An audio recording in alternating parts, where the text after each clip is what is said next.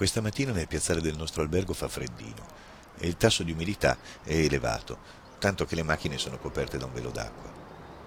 Carichiamo le sacche, scaldiamo i motori e torniamo indietro sulla litoranea per una manciata di chilometri fino ad Al-Qums, dove sorgono le rovine della più famosa area archeologica della Libia, l'Eptismania.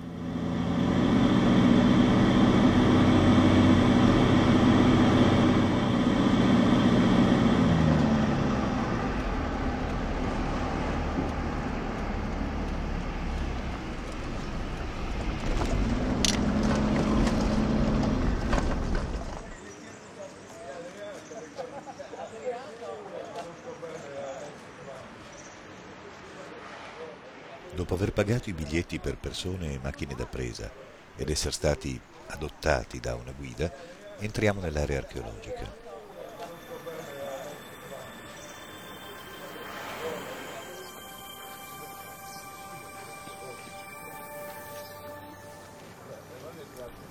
La città, che si annuncia grandiosa fin dall'ingresso, dominato dall'arco di Settimio Severo, fu fondata dai Fenici verso l'anno 1100 a.C. e venne loro strappata dai Romani nel 146 a.C. durante la terza guerra punica.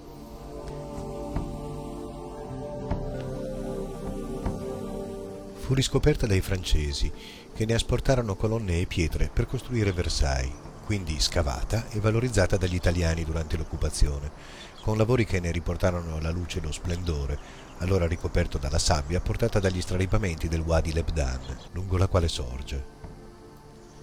L'area già scavata è solo una parte dell'intera città ed il parco archeologico principale dista ben un chilometro e mezzo dall'arena, scavata in una piccola collina sul mare.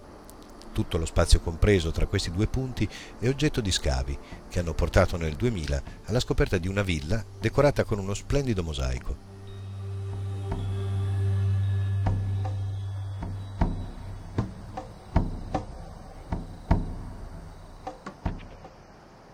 La sua posizione sul mare ne fece fin dal IV secolo una potenza nel Mediterraneo orientale.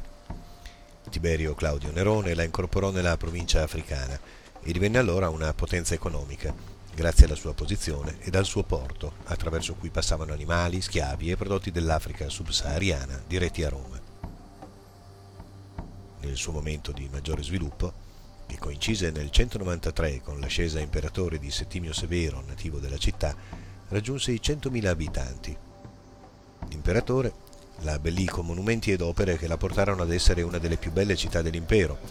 Fece costruire numerosi edifici pubblici, tra cui l'arco quadrifronte, la via colonnata, il porto, le terme della caccia e i grandi templi attorno al vecchio foro, che si aggiunsero al teatro, al mercato e alle grandi terme adrianee.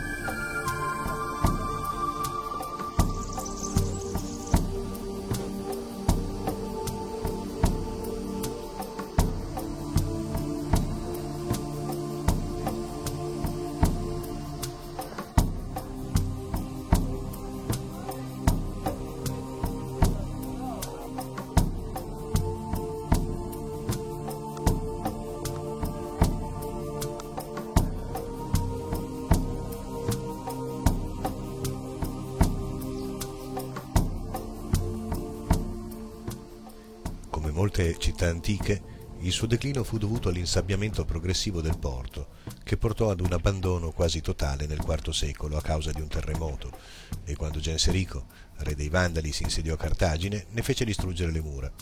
Da questa ulteriore distruzione non si riprese più, e la sua grandezza rimase un ricordo, pur essendo ancora abitata, fino al X secolo.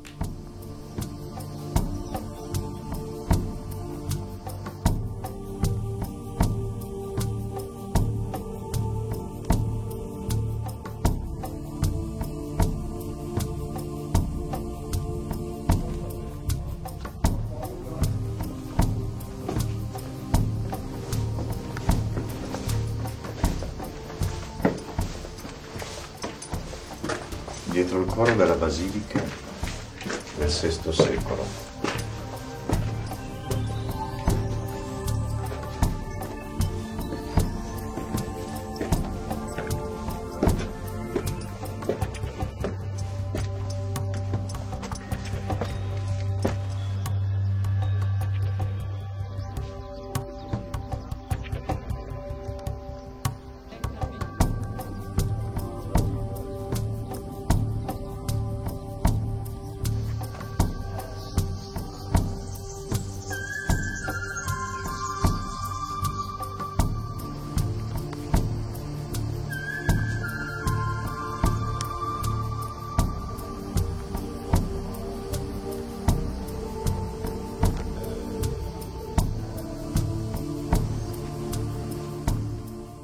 Come sempre, i romani hanno fatto grande uso della pietra, anche per cose futili, come le tavole da gioco. Due,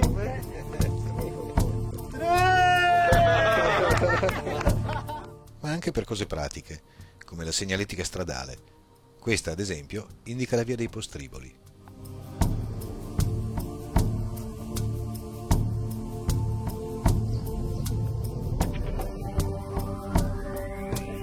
Anche le misure per liquidi e sementi sono ingegnosamente scolpiti, così come la tavola di conversione delle misure lineari.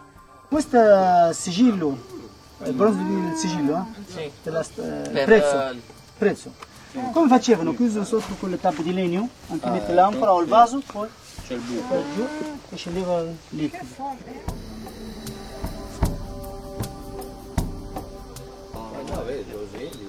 E Y luego, Tucur. Tucur.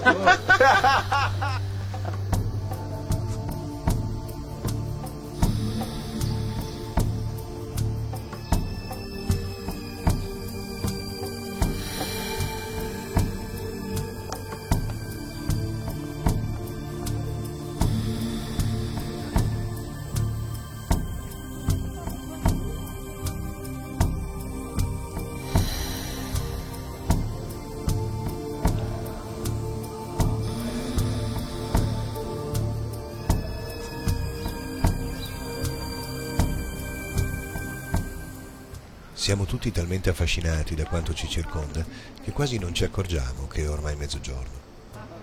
Mentre si intravedono i primi turisti locali, torniamo alle auto per rimetterci in marcia.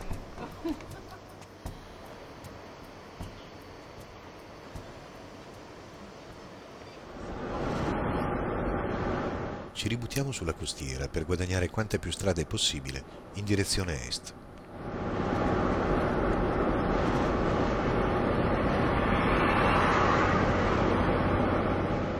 Viaggiamo tutto il giorno, superando Misurata e Sirte, e ad una cinquantina di chilometri da quest'ultima, nei pressi di As Sultan, Awad devia dalla strada principale per avvicinarsi al mare e fare il campo tra le dune.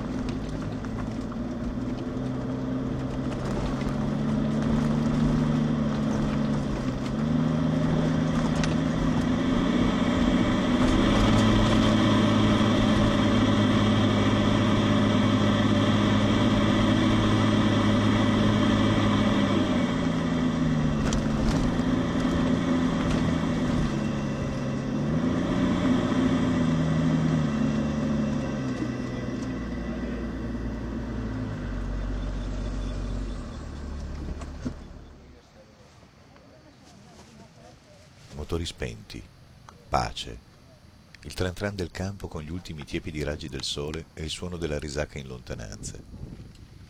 Mentre Marco monta la cucina e Sad cerca di familiarizzare offrendo sigarette, pregusto la prima notte in tenda. Era ora, non ne potevo più di alberghi e comodità.